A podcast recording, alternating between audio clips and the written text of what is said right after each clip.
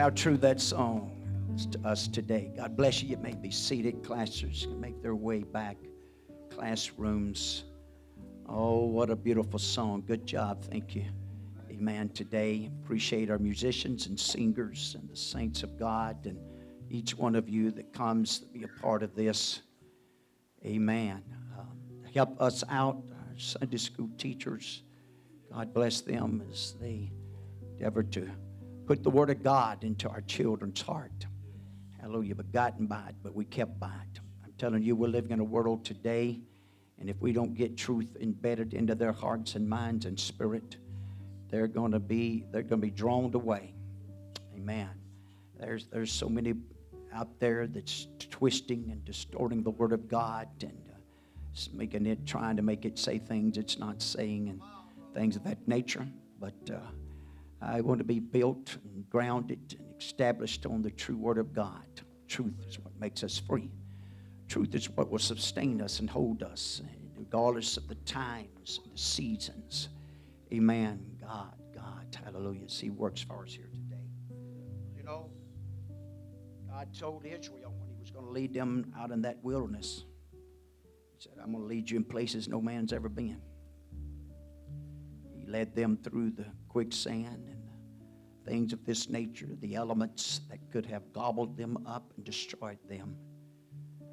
And uh, but those that met the requirement, those that out of hearts of faith and of a different spirit, I realize there's only two that was 20 above that made that, Joshua and Caleb. But because they believed, and, and even though and I, am telling you, it affects us. If you don't believe that, look at the meekest man on the face of the earth called Moses. But he allowed uh, the actions, he allowed the response of the people to get a hold of him one day. He took on some actions that wasn't pleasing to God, and it cost him the visitation to the promised land. He got to see it, God showed it to him assured him that it was there, but uh, he didn't get to go be a part of it. Aaron didn't either. Man, the effect of the people and the, the time and the struggle. Uh, the battle, the struggle, amen, makes a difference. It really helps us to understand what we're made of and who we are. And uh, that first song we sung about talked about giving glory and praise and honor to He that has Amen. Turned us around and put us on a sure foundation, a sure rock. And then we understand by the second one, I can't even walk without Him holding my hand. And true, how true that is today. Man, that we can't live this overcoming life on our own. We can't, uh, can't try to, with our own reasoning. Start with the scripture says that God's ways is far above us as the heavens above the earth. And who's going to counsel with Him?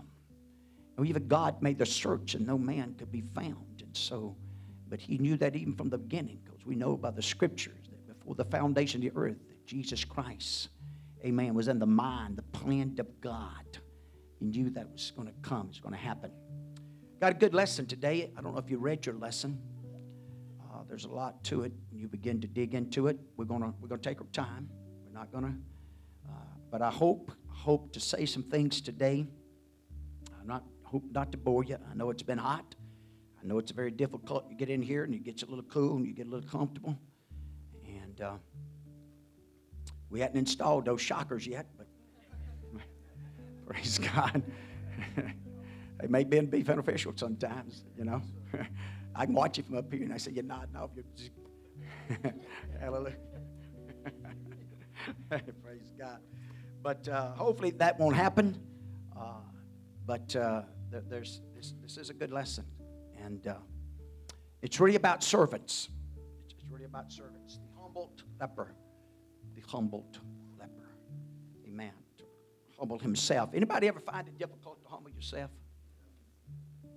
It's not as long as it's who you want to humble yourself to and it's what you want to humble yourself to. But the real test of humbling yourself is whenever you're not really in it. but you know it's right you should. And uh, so focus thought God delivers those who what humbles themselves. Even the New Testament writes, He that humbles himself. There's a certain amount of this that falls back upon you and I, the power of choice. Even with the Holy Ghost, we don't have to. We might wish we had to. And this is what we ought to do. But, but there's no guarantee that we're going to do it. It's up to us, this, this part, this that's in us.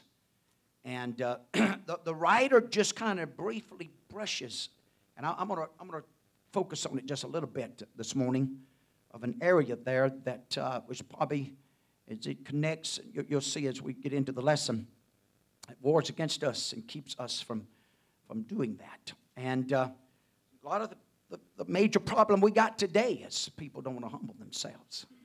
They want things their way at whatever cost, regardless of who else they may hurt, whatever lines they cross, things of that nature. But uh, anyway, so the focus verses you're going to find is 2 Kings 5 13 and 4 through 14. And um, his servants came near and spake unto him and said, My father. Well, there's some powerful statements being made there unto this, unto Naaman himself. To help us to understand what kind of uh, companionship, relationship, workmanship, servanthood that was taking place here.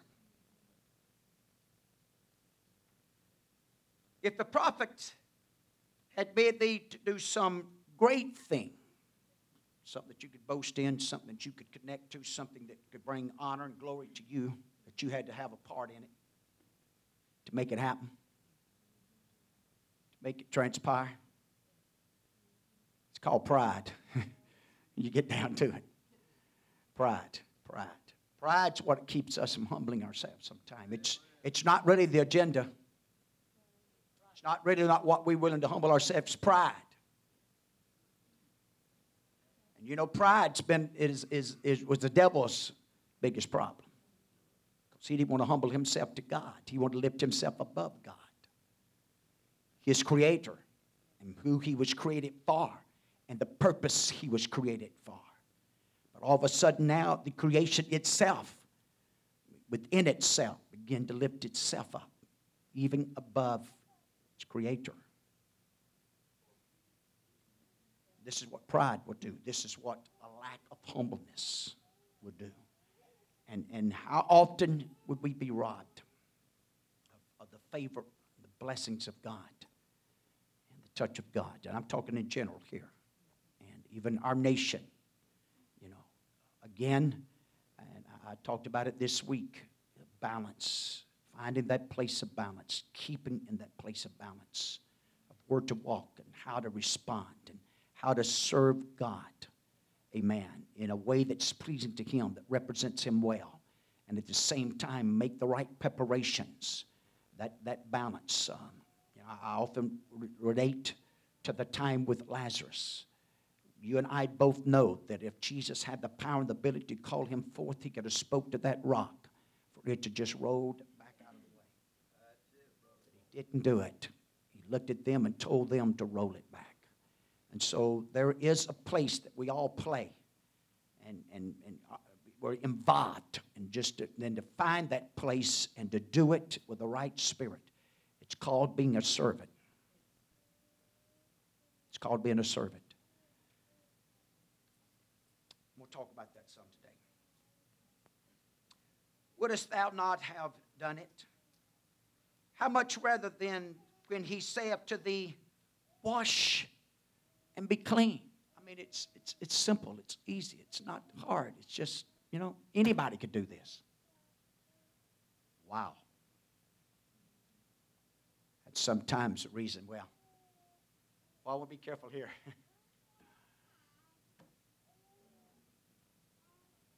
Sometimes we have to watch ourselves and make sure that we're unwilling to do some things because you know what? Anybody can do that. But if God brings it to our attention for it to be done, maybe He wanted us to humble ourselves to do it, even though anybody could do it. because he's looking for servants that's about his business and to fulfill his purpose. And the purpose of God sometimes can be great, and sometimes it can be in some of the most uh, off the wall, off the road, out in the wilderness, out in some, some place where there's nobody's going to observe it, nobody's going to see it. But God knows where that's going to lead to, what's going to happen. Then, when he, he went down and dipped himself seven times in Jordan, according to the saying of the man of God, and his flesh became again like unto the flesh of a little child, and he was clean. Um, if you read your cultural connection, what a beautiful cultural connection. What a beautiful. I, I, I, I, I agree with this 100%. I've said this. Uh, you, you, take people that's been, uh, see, faced this. If you hadn't read it, I'd encourage you to go back and read it. Go back and see it. It was in 1999. It's here in Mississippi in Parchman.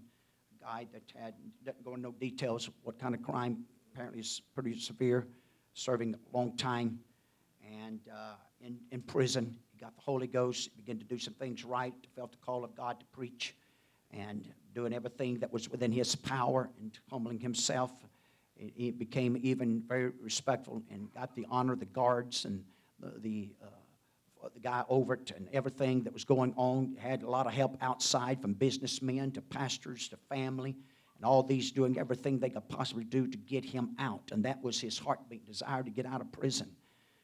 You go back and read it, he finally reached a point and place after, I believe, 18 years, I think.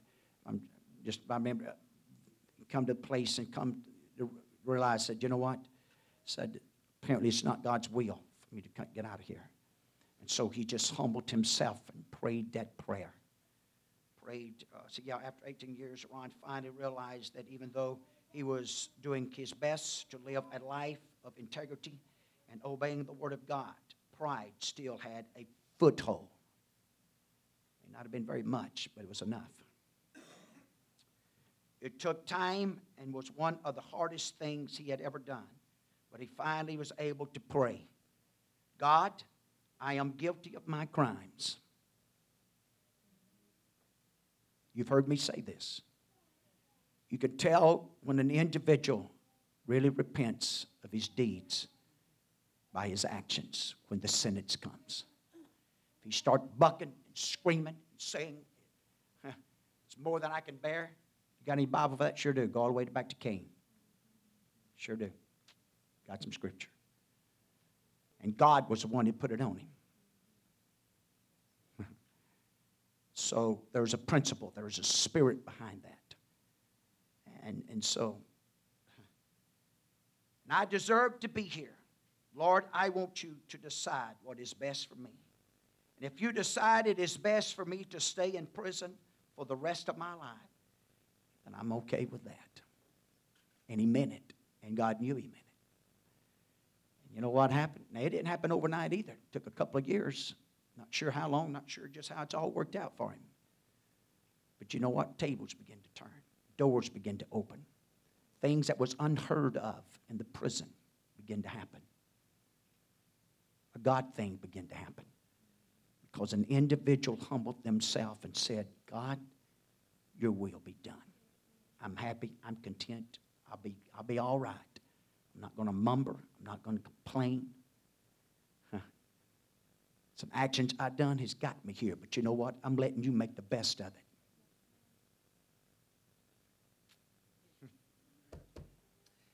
How true that could be in whatever situation that we find ourselves. Okay? It's a good lesson. I'm going to take my time now stay awake. If you have to, stand up. I don't care. You ain't gonna bother me. I want you to hear us today. There's, there's, some, there's some substance to this if we'll hear it. How many of you feel like you're a servant? How many of you feel like you got a servant's heart? Many? I don't blame you. I wouldn't respond either. Wait. Maybe ask, ask a loaded question here. I'm not. But, but, but we fix this lesson will help us find out if we got a servant's heart or not. And I know the writer of the lesson, and I'm not disputing, okay? But I'm not, I'm not persuaded that the, the, the little damsel, the little maid, was in such a horrible place, being mistreated. When you, when you look at the even the word of servant, and, and I'll get there. Let me, let me deal with this a minute. Humbling ourselves is one of the hardest things to do. Becoming a servant of God will call, call us to what? Interact with a diverse faith community. We've got to interact with them. We've got to deal with them. How do we deal with them? How do we respond to them? How do we deal with the pitfalls of life? How do we deal with the snares and the traps and the uncertainty? Um, you know, some of the pandemic that we're facing now and what some of the uh, uncomfortable uh, situation we have to deal with. Uh, we're dealing with this. And uh, so we're trusting, we're believing God as servants of God to keep us and see us through all of this and help us, amen, to be more the church on the, on the other side, to, to, you know, to be more like Him and to, to respond to that because we see that there's many many times in the scripture that god does not deliver us out of the task he doesn't deliver us out of the fire he delivers out of the fiery furnace but not prior they had to face it. They had to be bound up and, and thrown into it. They was willing to be delivered. They knew God was going to deliver them. They weren't sure how, but there was one thing for sure: we're not going to bow to your God. And you're, you're so that's what I'm talking about. The balance here. Amen. We, we want to bow to truth, we want to bow to God, we want to bow humble and yield ourselves to commandments and the doctrines of the Word of God, but not to man, not to man when it's contrary to this. Then there's places we don't bow. We got to make a stand, but be willing to respond to it in the method and the way that God wants us to. And if it takes, amen, binding us up, throwing us in the fiery furnace or in the den with lions, amen, so be it. But we believe God will keep us and, and see us through that. If not, and they eat us up, and if we burn up, we got a better place waiting on the other side because we paid the price. Huh. That's not easy. It's not easy for the family the, but the body, the body of Christ that his brother Barry preached Sunday night, man, what it went through. I promise you, it wasn't easy for the disciples, and it wasn't easy for the family to watch this unfold and take place. But it already made the statement about Mary. She pondered the things that he said. There's no doubt how often that Jesus would say things, especially possibly even in private, that we don't know anything about. God, amen, Jesus Christ. We know that He loved her. We, we talked about that on Mother's Day. We won't go into that. So, as we watch this begin to unfold, the first part of it, the uh, commander of the army who had leprosy. When you go back to the first verse of 2 Kings 5 and 1, this is a lesson text where we're coming from. Now, Naaman, Naaman was a captain. That means he was a head person. He was a gunner, keeper, a man of a host of the kings of Syria. King of Syria, Syria, amen, came against Israel often, amen, and, and bombarded them, and there was this turmoil and fighting and things. And if you go back and read a lot of it, but but you know we don't have time to do all that. Was what you're to notice some things about this man. Uh, he was one. He was a great man with his master. He was a great man. He he he served his master well. He tried his best to accomplish, achieve what was expected of him. Amen. When he went out in battles and struggles, he was a man, a man of, of valor. It goes on, talks about that. A man of strength, a man that was could get things done. A man, sometimes you may not like the methods and the procedure and the forcefulness that he uses. Is that not a squabble today?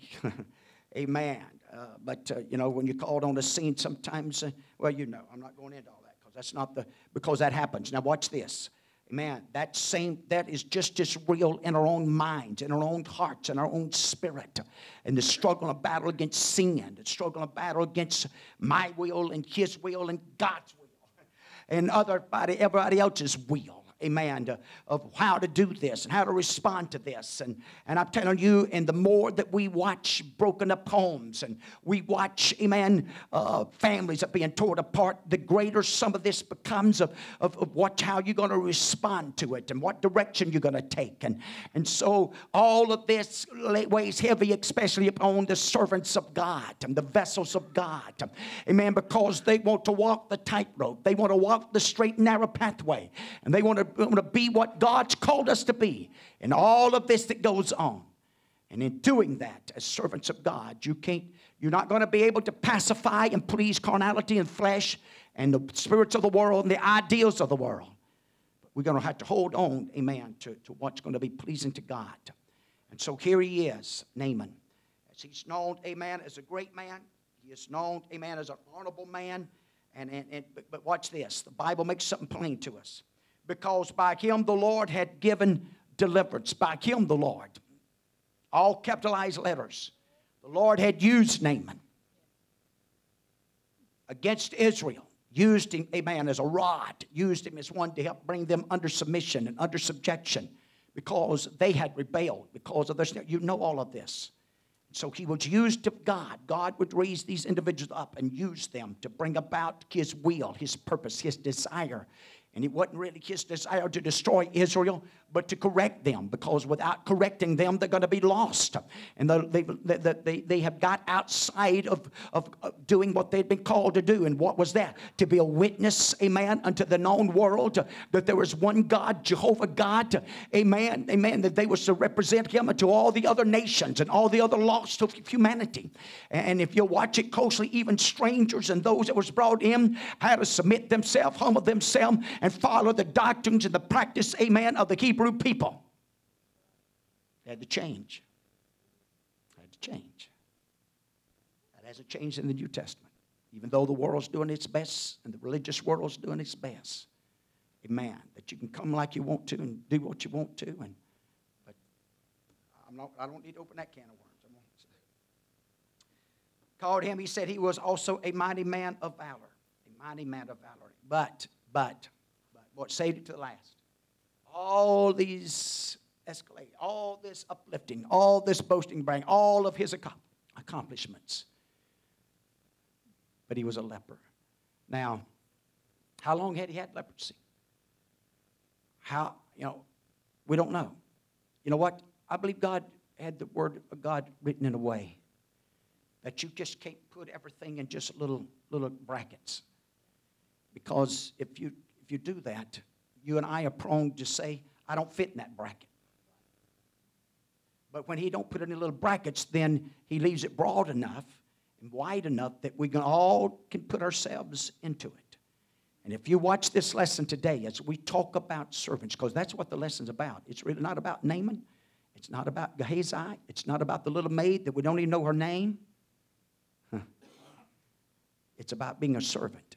That's what this lesson's about and being a servant wherever we're called upon to be a servant. And sometimes that's not where we'd like to be in a geographical location.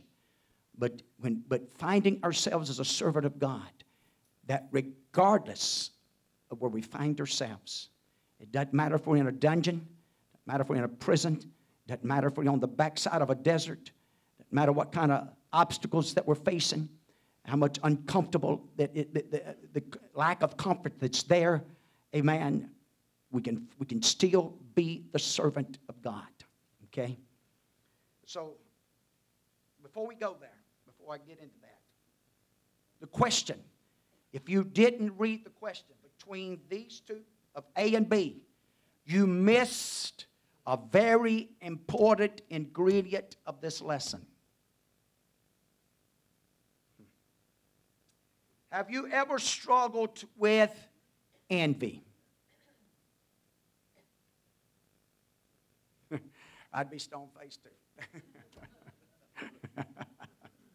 Praise God. I don't blame you. I would be too. But with all honesty, everybody has. Now, don't argue with me about that because I'm going to give you some scriptures prove you wrong. because we've all struggled with it. Some fashion, form, style. And if you're thinking you haven't, you are right now.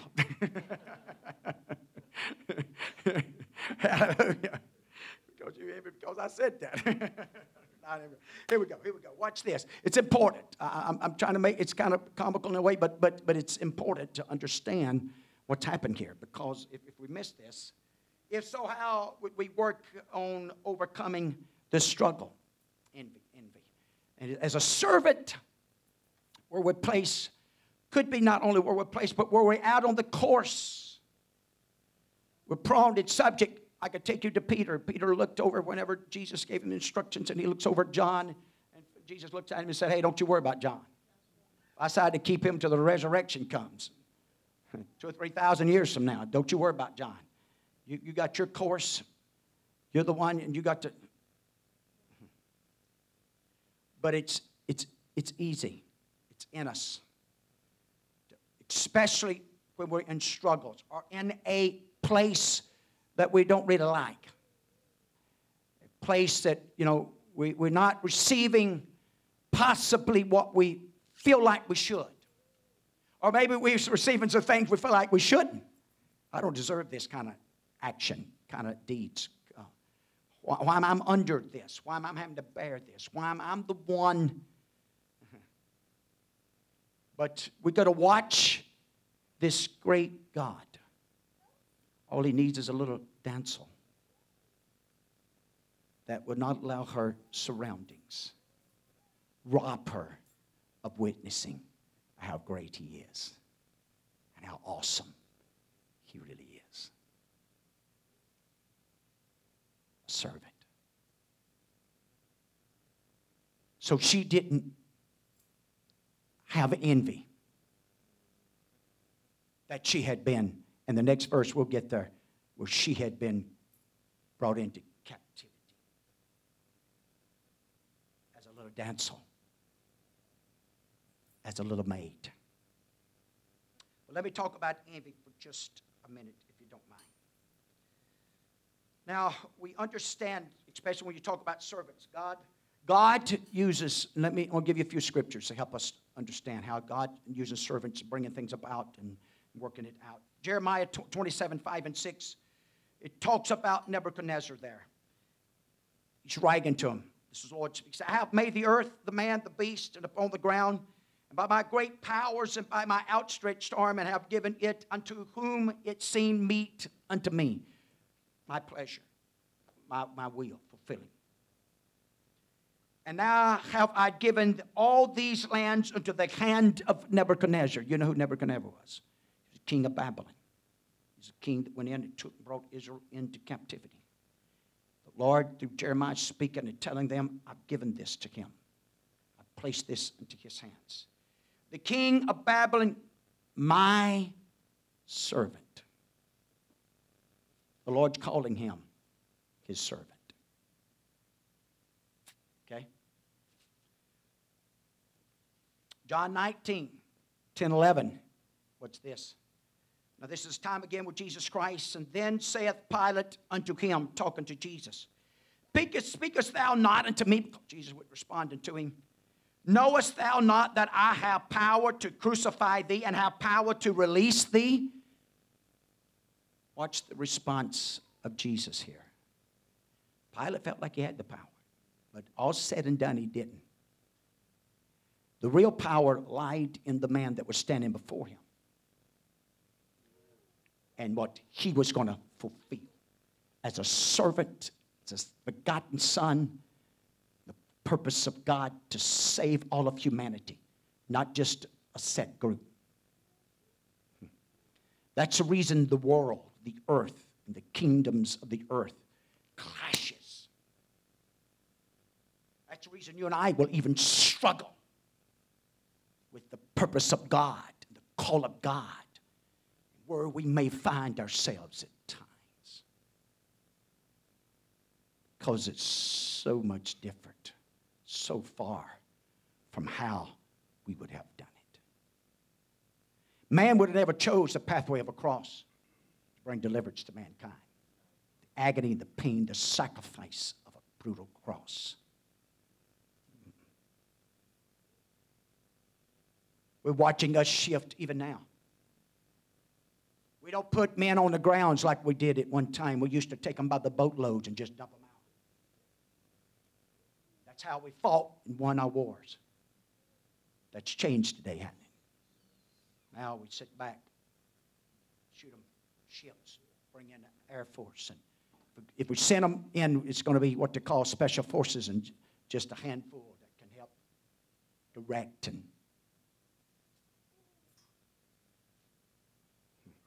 because we don't like casualties.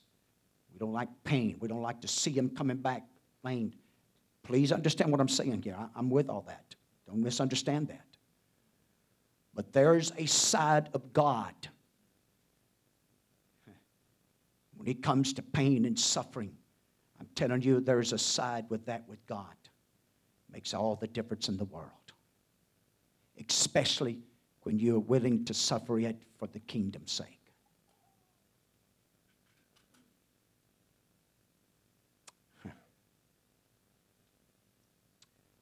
Again, 1 Kings 22 34.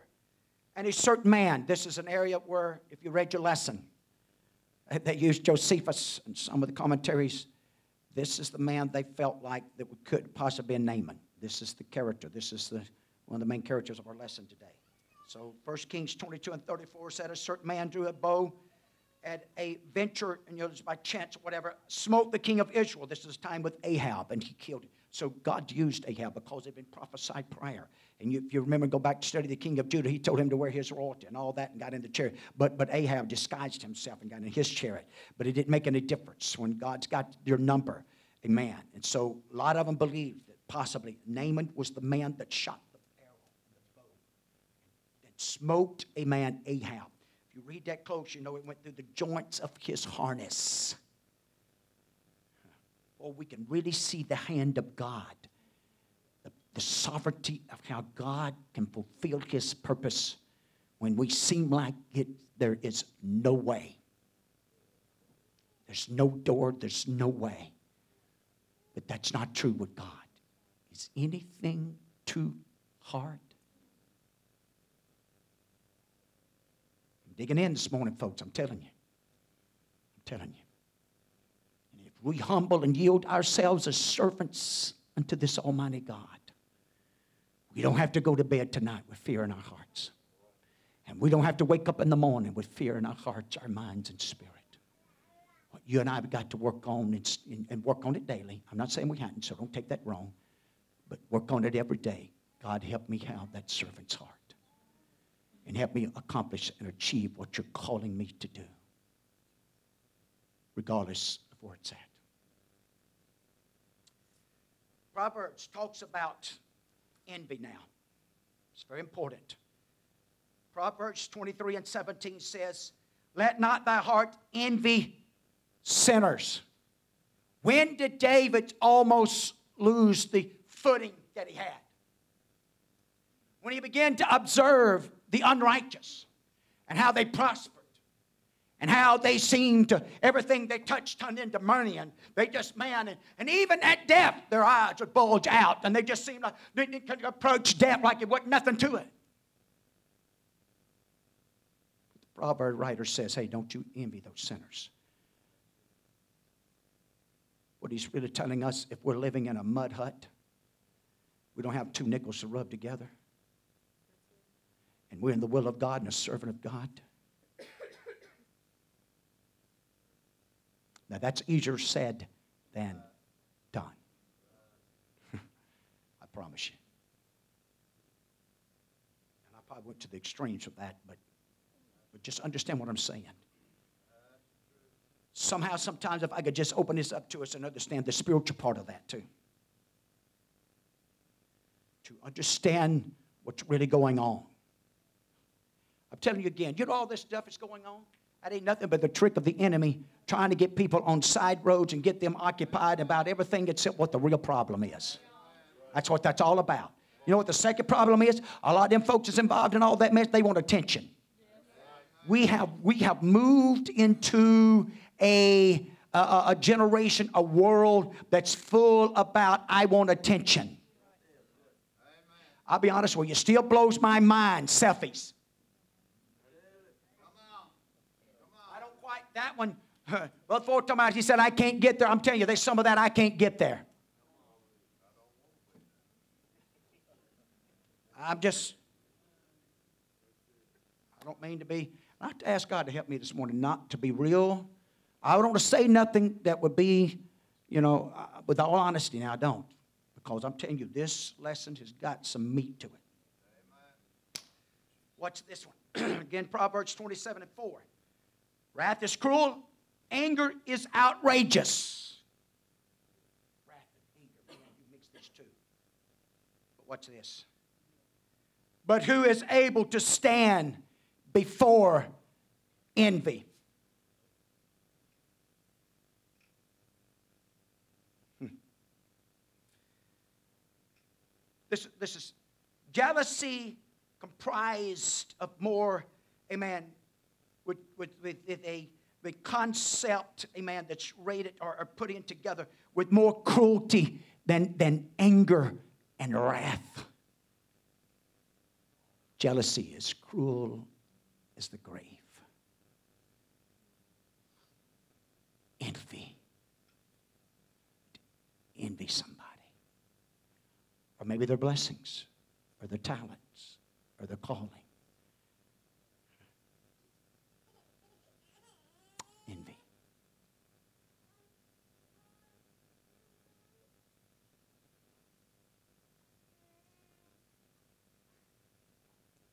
We'll go back to Pilate again. Pilate knew that they had brought Jesus out of what? Envy. We know it's fulfilling of the scriptures, but there was a spirit that was driving them envy. Acts 7 and 9. And the patriarchs moved with envy and sold Joseph, sold him out of envy into Egypt. But you know what? God was with him. I'm going to use Joseph a little bit here. You can even go uh, to 1 Timothy 6, 3 and 5. Paul's writing there to the young pastor and helping him, amen, with what he's going to face and the struggles that he's going to deal with. And he names his life. He says, If man teach otherwise and consent not unto the whole wholesome words, even to the words of the Lord Jesus Christ and the doctrines which are according to the godliness, he is proud, knowing nothing, doting about questions and stribes of words, and whereof cometh envy and strife and railings and evil surmising. I'll tell you something, whenever you don't have a real hunger and desire to know what's in this book, and study it out and to know, and, and, and, and we give ourselves to it, that leaves us vulnerable and open for these spirits to start creeping in and working operating against the will of God and the call of God and the purpose of God in our hearts. All right, I'm trying to move on. Now, watch this. I told you, I'm going to take servant. You look at this word servant. When you go to the Hebrew, there's actually two terms uh, that's likened unto this term, term, a man, Nera, and then Meshereth, I believe is how you pronounce them which are long answers to our servant. We use the word servant, for, for these two terms. But, but as you watch them, he said, as so far as that it implies notions of liberty and voluntariness are of comparatively rare occurrences. He goes on, talks about, on the other hand, of Ebed. It uses the word of Ebed. Ebed is actually a gentleman you'll read about in Jeremiah, a man that was known as a servant. And so he begins to talk about something. So it's how it's used. But watch this. All of that brings us to a term, a term that we don't want to hear today, a term that's uh, be very offensive in our day, called a slave.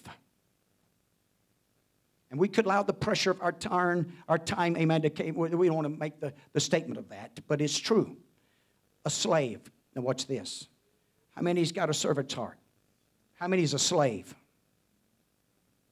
Believe it or not, everybody that's here, including myself, we're slave to something, some force, some power, some reasoning, thoughts, whatever it might be, good or bad.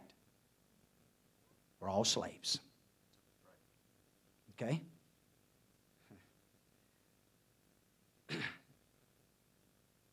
he talked about this, someone he used that. He said, for instance, what's this one? Genesis 9 and 25. If you use the terms correctly in reading of the whole, it would, it would change the force of it. So he used Genesis 9 25. Curse be Canaan, which is a son of Noah, a slave of slaves. Of slave of slaves. Shall he be unto his brethren? Another one in Deuteronomy 5 and 15. Remember thou, thou were, wast a slave in the land of Egypt. Talking about Israel. So when we begin to talk about the term servant, and being a servant, it is impossible to get away from the term slave. Now, this slave is, is free. You know, I can talk about being free from the master, it goes into other things. Slavery was a point of fact, normal conditions of underlying in the Hebrew commonwealth, while the terms above given refer to what exceptional cases of young or confidential attendants, such as Joshua, Moses, Joseph. They were known as especially, what's it? Joshua was known what? As a minister unto Moses, which in all reality means he was a slave to him. That would be offensive to us. Of course, none of us go around and say that we're prisoners of Jesus Christ either, do we? Paul did. But we don't do that. And I realize, I realize, I talked to somebody this week, and they, they made the statement to me and said, Man, we're getting to the place that we can't even talk. Every little word. They're worried about every little word. Huh.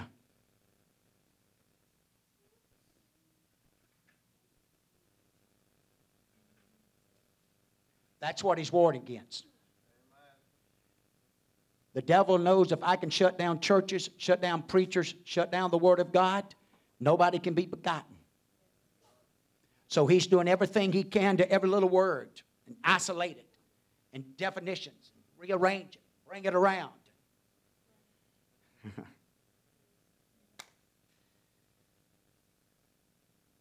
but we know, now watch this. As, as, as, as servants are slaves of God, as we, as we humble ourselves unto Him, what happens to us? Bible makes it very plain. We find favor with God. Joseph found favor. Didn't matter if they threw him in the dungeons. God would show up. The Bible put it this way God was with him. You know why? God was seeing something further down the road, molding and making. So, the point I'm trying to make here today is our attitude, our spirit about being the servant of God wherever He's got us. The real key of our little maid here, she had a good spirit, a good attitude, and she didn't lose the faith that you know what? God can heal my master. Can heal him, but can't get me out of my dilemma? Can heal, can heal him, but, but hey, I'm stuck up, man. I'm washing clothes. I'm. Or maybe we could look at this a little different. Maybe she found favor with God. And she was better off where she was at than if she'd have been back in Israel. Why do we have foster parents? Why do we have adoption? So, the point I'm trying to make here sometimes when we think that things are so horrible and so bad, but we're in the will of God, guess what? Our, our response, our attitudes, and what we let come through these lips right here can either curse or bring the favor of God. And out of this situation and dilemma, Watch the miraculous hand of God. Now, watch this. Where Israel failed as a nation to witness of this Jehovah God, we got a little damsel, a young little damsel about, who knows, 14, 15, 17, that's witnessing for God. As a prisoner, as a servant but she didn't let it rob her of a witnessing power. She didn't let it rob her, amen, letting the Jehovah God use her. Amen. And you know what? She didn't even tell the master. She didn't have to be the one to tell him.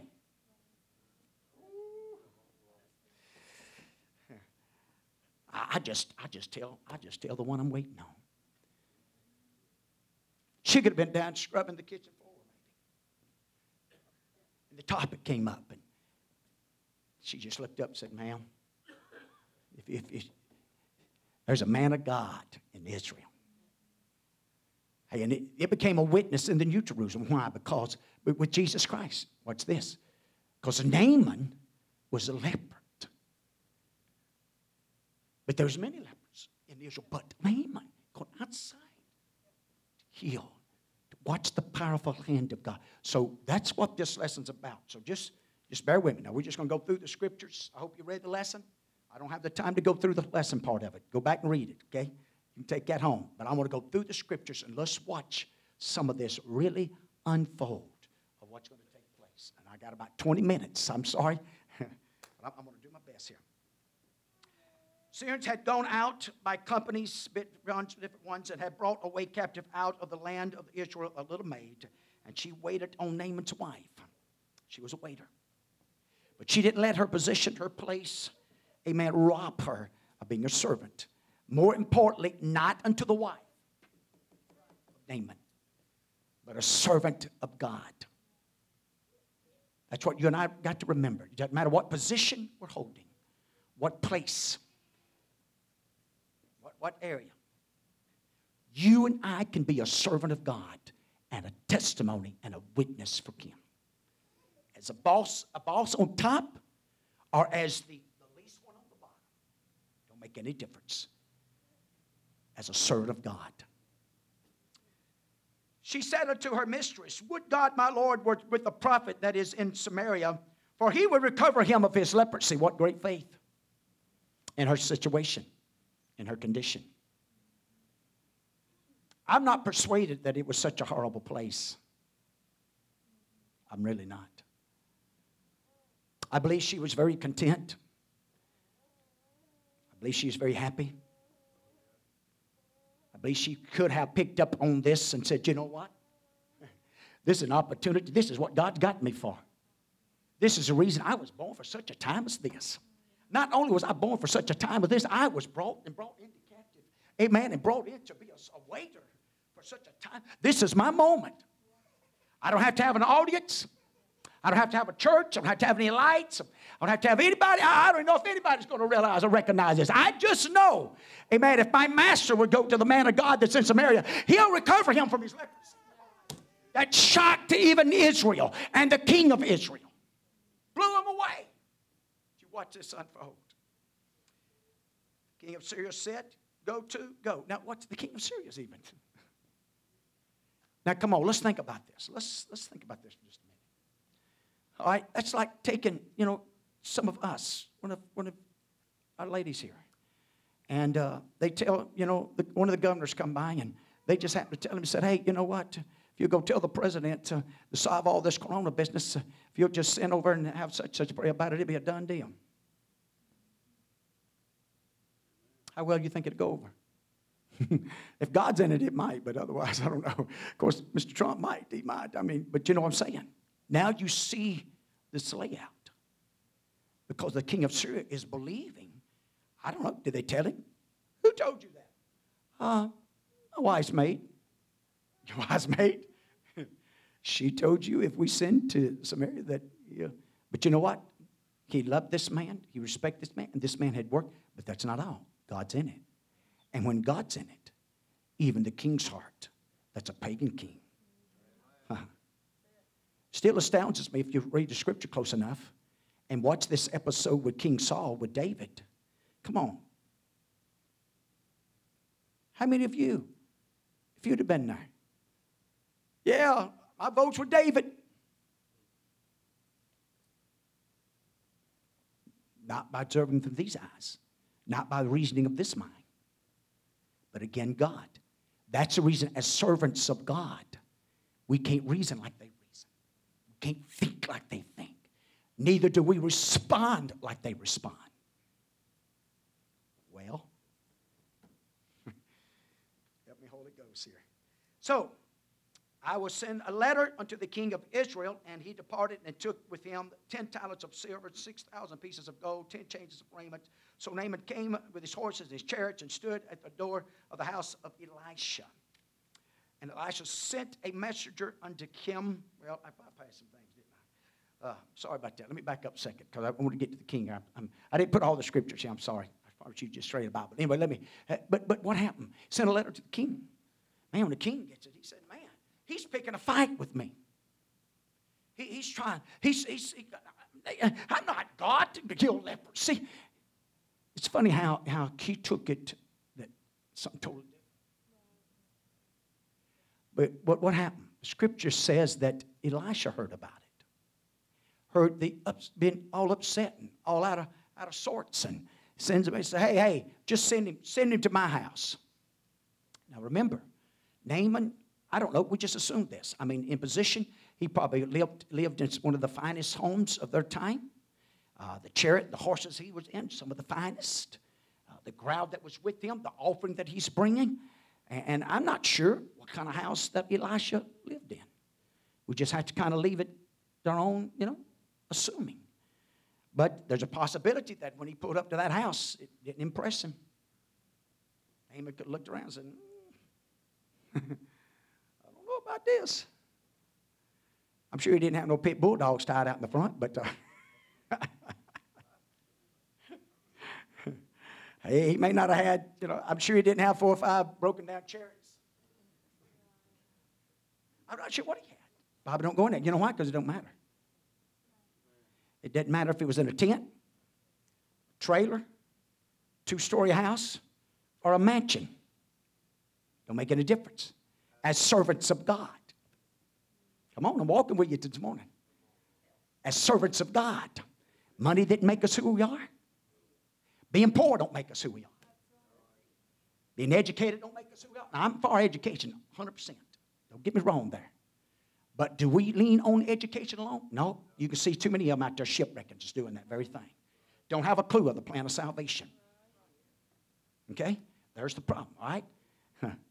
But as a servant of God in all the areas, and you watch all the servants that get involved in this. Okay?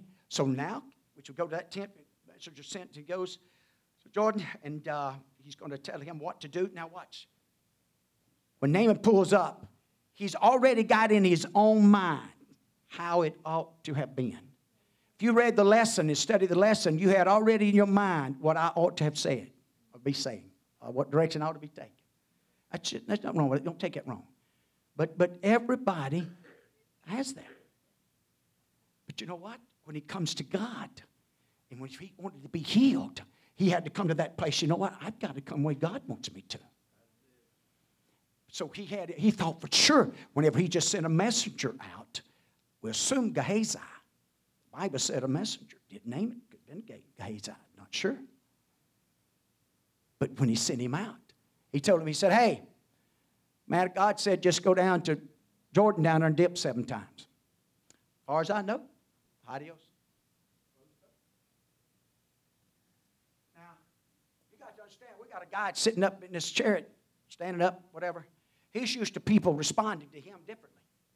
He's used to people being a little hesitant. You know, hey, you're, you're from a name now. He's, this is the Lord of hosts. This is man, man, he gets things done. He, he's brought, brought many victories into our, and he's whipped many of, of enemy. And uh, so he kind of got to a place, no doubt, to, you know, a man, when he drove up, but he, things happened. Things took place, you know. It's kind of like with certain people, you know, in certain areas. Uh, uh, the boss, when he steps in the room, or when Jesus shows up, hey man, it's a little different, isn't it? And so, you know, his response to this wasn't, wasn't quite what, you know, should have been because he had in his own mind, surely, he, the, at least Elisha could have come out, but the man of God didn't even come out. And surely because there was a practice in the Eastern time that, that people held positions all would come out and they would wave their hands over certain situations and they, they believed in that, you know, that it, it happened. So, so in his own mind, he had this thing mapped out how it was supposed to happen, but it didn't happen that way, did it? And so all of a sudden, when all this bombards him and gets a hold of him, and you got to remember, he's got servants looking at him, he's got others looking at him. They're all looking at Naaman and saying, All right, now what you going to do? Boy, don't you like that? Boy, I love it when certain things happen around here, and I'm looking around, y'all looking at me like, What you going to do? Hallelujah. Well, let's look up. I'll say, look up. that's what we're going to do. Amen. We're going to look up because that's where our redemption comes from. That's where our help's going to come from. That's where our blessing comes from. We're going to look up. Amen. So anyway, here's Naaman. So he's looking around, and no doubt, it probably, you know, by this time, amen. I mean, he was a, he was a man of war. He was a man of battle, and so you can imagine. You could probably see it, you know, the face turning and the red coming up, and and and I could feel sorry for the horses all of a sudden. Shh buddy, I mean, he, he became full of anger and wrath and a little envy of what just happened and what took place. But then, and, and I pointed this out earlier, but thank God for some servants. I don't know how long he went. Now, watch this. The Bible doesn't tell us, I don't know if he went 100 yards, 200 yards. They may have been a mile and a half by this time. It doesn't make any difference. Now, you listen to what I'm fixing to tell you. Whenever things and you respond to things and you know it wasn't pleasing to God and how you responded, doesn't matter if you, the best thing is the sooner the better. Okay, let me put it that way. But regardless of how long that we've been doing this away from God out of anger, it doesn't matter if it's been a day, a week, a month, or 10 years, or 25 years. It's still the best thing to do is to turn around and say, you know what? I, I'm going to turn back and do it God's way. That's the right thing to do. But these servants got up beside him. Notice the Bible called them servants. And they called on him as a father. He settled down some now. And, and, and apparently their companionship and relationship was close enough that they could reason with him. Said, Come on. Even if he'd asked you to do done something great, wouldn't you have done it? And there's no doubt, buddy, it probably just settled in on him. So he makes his way to Jordan. Now he talks about, hey, you know, what about these other rivers? Damascus. They're cleaner than all the waters of Israel. Not just Jordan, but all of the waters of Israel. Kind of like baptism. You mean we got to be baptized? That's what the Bible says. It didn't only tell us we had to be baptized of water and spirit, but it told us how to be baptized, what method, what name. And it makes a difference. Makes a difference with God. May not make a difference to people. But we're trying to, we're trying to be saved. We're trying to get in the favor of God. And when you want the favor of God and you're trying to be saved, amen, you're going to do it God's way. And you know what? God would allow Naaman to go on his way. He didn't stop him. He was letting him. But two servants got his attention. And when these servants got his attention, he turned around and he dipped. Now watch what happens. The next scripture, too, it talks about how Naaman, with all of his hosts, comes back to Elijah, comes back to the, and he calls himself what? Thy servant I just became your servant, Elisha. I'm your servant now. I'm humble myself. I'm going to yield myself. I'm going to be your servant. And sure enough, and from that point, you know, he tried to give him, but man of God wouldn't accept it, wouldn't receive it. I know what time's run out, so what's this? And he wouldn't, Gehazi, serve it again. You know, it's, it's, it's almost like we're going to have to end this lesson on a sad note. Now, watch this. Gehazi had been with Elisha a long time. If you go back in the lesson, it talked about the miracles that took place the widows, the raising of the son, the oil, the bread. Talking about the, different things that had taken place. I believe it was eight or nine miracles this point had taken place by the hand of Elisha. Could this have been the reason that the little maid, even though she was in her captivity, away from her home, her family, and waiting on Naaman's wife, but she knew about these things. She instructed him to go to the man of God. But somehow, Gehazi, after being exposed and involved, and at times even have his hands on part of the miracles, the things taking place. That's all, see, that's what Jeremiah talks about the heart. It's wicked and foul. Who can know it? God knows it. God knows how to position us and arrange us because His purpose, His desire that all might be saved. That's the reason He fills us with the Holy Ghost. That's the reason He, he wants to lead and guide and comfort us. But Gehazi, if you read the scriptures, it talks about, he says, hey, Syrian. You know what? Read through the lines. He's let this Syrian come in here and, and be cleansed and receive this miracle for nothing. It didn't cost him a thing. So he decides to go and collect. And he makes his way to him. Naaman sees him coming, stops the chariot, gets out to greet him. Is all well? Is all well? Yeah, all's well. Huh. Begin to tell him that some come from, two men come, two young men, and some garments and a talent of gold or silver. Naaman said, Now watch the generosity of Naaman. He said, I want to give him just one. I give two. Two bags, bag them up separate. And he gives him two, two servants to go with him. He he didn't even make Gehazi to carry it back. He gives him two servants of his own servants to carry the garments and the silver for him. And he makes their way back. The Bible calls it the tower. Gehazi takes him there and puts him in the tower. We got to be careful what we bring into our home, our own homes, our own hearts.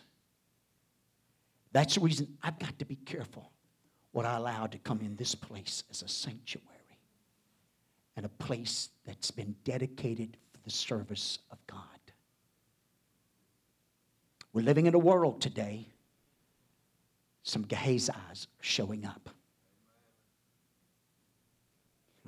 What do you mean by that? The pressure gets right, it's about money. and how to use that money. We need money. We need two or three million dollars. Anybody ready? We could use it. We can buy a field that's not for sale. I've asked them. But God knows all about that.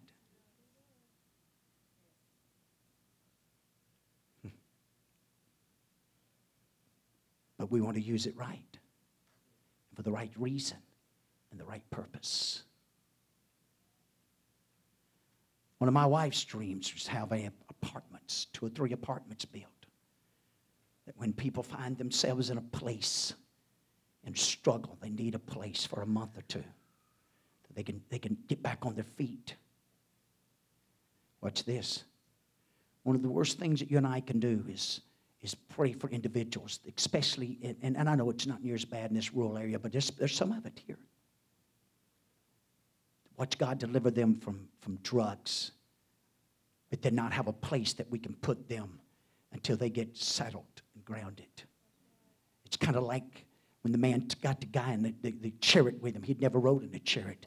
And he just held on to him until he could get accustomed to it, used to it, and familiar with it, and, and learn how to it's kind of like going on the job the first day. You don't, you don't know all the ins and outs, but, but if you, y'all just give me a little while. I've, I've had people, you know, we go to hire them, said, hey, I don't know everything, but, but I'm a fast learner. If you'll just give me an opportunity, I'll show you I, I can do this thing. If you'll just help me out a little bit.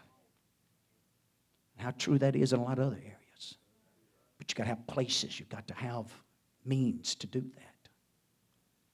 That's the reason some of the, the big cities, larger churches. That's the reason they go out and, and start up some of these type of programs because their, their cities is full, saturated, amen, with lives that's, that's given themselves over to substance and elements that's, that's robbing them and destroying. And, and, and those little babies is following right in the same footsteps, falling in the same snares and the same traps. The only hope they got. Hmm. I'm not as far off as you think I am. You may not have seen them, but Brother Heath and Sister, uh, Sister Judy come in this morning and had two more. Got a call last night at 10 o'clock. Mother had to be arrested. Maybe I shouldn't say this, but just give you an idea. And now, all of a sudden, a little, I think two, maybe a six year old, not sure the ages, just dropped into their laps from Idaho. Yeah, been praying for them little boys. Scared out of their wits. Total strangers. Total stranger house to sleep in. But I'm praying, God, just this little brush could be a starting point somehow. I don't care if they are just two and six. The power of prayer, power of lifting him up and saying, God, let this be a turning point. Let this be. And I don't know the story. I don't know. I don't know. I just know if that was, in fact, when they called me, I told them, I said, I'll tell you one thing, if that was my grandbabies, Idaho or whatever, I'd be in a vehicle headed this way. No disrespect to anybody, but that's what I'd be doing. We live in a world today that's full of chaos, it's full of darkness. And God needs servants that won't become offended because they're just a waiter. But they're willing to testify about the mighty powers of His love, His mercy, and power to heal and deliver. Ladies and gentlemen, it's on us go out in the highways and the byways to be a witness of the true love of God. I'm going to tell you something. If I can't show it to you, there's no greater demonstration than this that a man will lay down his life not just for the righteous. Scarcely some might do that. But what about the unrighteous? Same principle. God's got a cross for all of us. As a servant of His, after, after revelation and experiencing the plan of salvation, after taking on the name of Jesus and being filled with the Holy Ghost, oh, God, help us here today become the witnesses of the world that we're living in. This world needs you and I desperately. I'm through. You can stay. They don't need another government program, they need a church. They need a Holy Ghost filled witness to get in their lives and show them how to come out of that darkness, show them how to come out of that situation, how to overcome those dilemmas. That's what they need. With all honesty. Hopefully, something's been said today. I know it's been a little different, it's been a little lower keyed, maybe. Go back, read it, study it. There's a lot of good things said in the lesson. Uh, but God help us. Who wants to be a servant? Who wants to have a servant's heart?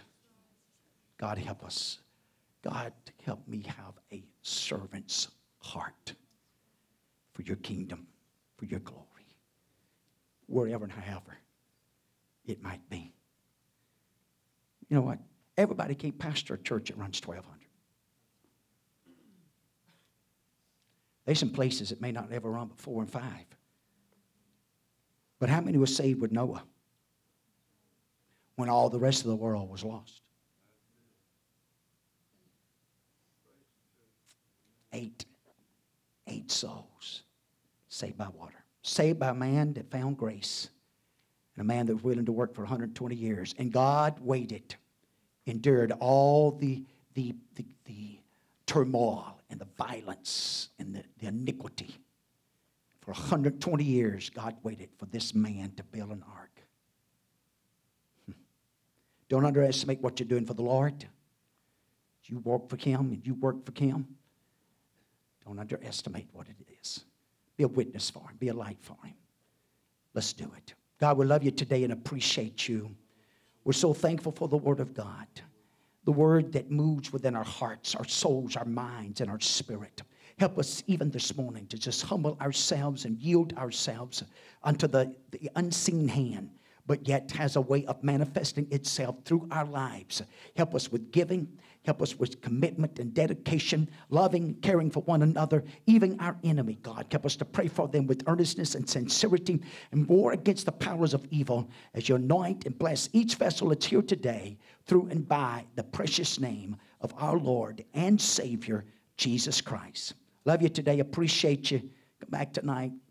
Praise God. Invite somebody. Plenty of room, so invite somebody. God bless you.